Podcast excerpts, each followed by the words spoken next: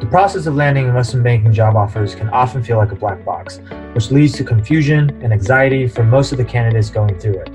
Hey, my name is Sam Shaw, and I'm the founder of Wall Street Mastermind.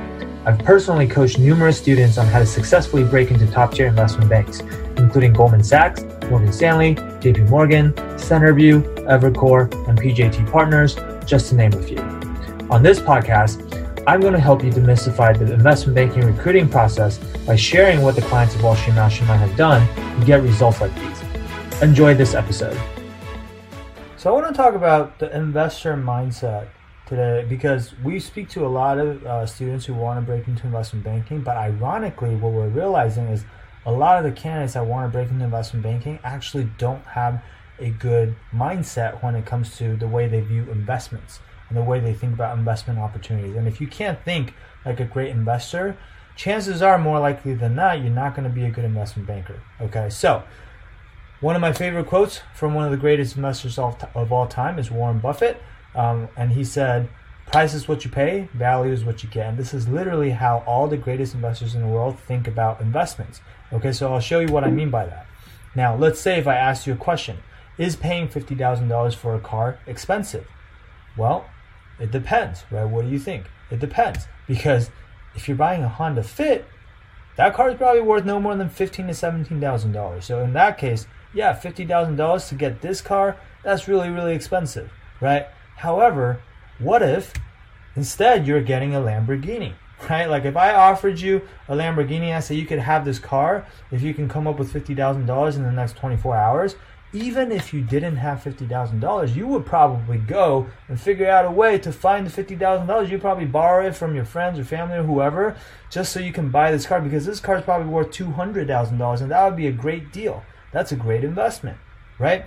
And so let's let's look at how like investors actually think about investments. So all investments, all you're doing is you're evaluating the potential risk versus the potential reward because all investments have risk, right? High risk, high reward, low risk, low reward.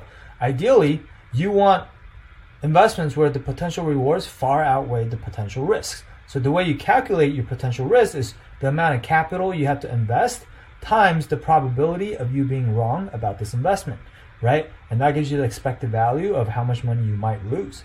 Now, the potential reward is the return on investment times the probability of you being right about the investment, and that gives you the expected value of what you will gain if you're right about the investment, right? So let's use getting into investment banking as an example. Okay, what is getting into investment banking worth to you in terms of return on investment? Well, first of all, let's make some very reasonable assumptions. Everybody's gonna have a different opinion about this. There's no right or wrong, but here's a back of the envelope cal- uh, calculation on how you could think about this. So the average college grad today makes fifty thousand dollars a year. The average first year investment banking analyst makes $130,000 a year. That means that the difference in annual compensation is about $80,000 a year. Okay? Even if we conservatively assume that that gap doesn't widen over time, which we know it actually does, because if you start out with a higher pay, your pay is going to grow faster. But let's just assume that stays at $80,000 a year for the rest of your career. Okay? On average, each person is going to work for about 40 years until retirement age, right? From the time they graduate college until they're, you know, 60 plus. And so if you're making an extra $80,000 a year for the rest of your career for 40 years, the simplifying assumption, that's $3.2 million, right? In terms of the lifetime value. That actually lines up with the Stanford GSB study that looked at this, where they said if you go into investment banking as your first career after you graduate, on average, you're going to make anywhere from one and a half to five and a half million dollars more in present value, okay, over the lifetime of your career. So if you discount the 3.2 million dollars back to today's value, on the low end, it might be around a 1.5 million dollars, right? So let's go back to the diagram we were looking at previously. So if you if your potential return is about $1.5 million on the right side, let's say there's an opportunity like Wall Street Mastermind where, hey, if you invest in this program, you're going to have over 90% chance of getting into investment banking because that's our current success rate. That means your expected value on that side is about $1.35 million, right? So the question is, what if you're wrong about Wall Street Mastermind? What if you don't get into investment banking even if you invest in something like Wall Street Mastermind? Well, if you happen to be uh, 10%, who just don't get in, it's actually less than that, but let's just use 10%, you have to ask yourself, how much am I willing to risk? How much am I willing to invest in something like Wall Street Mastermind, which is going to massively increase my chances of getting into investment banking?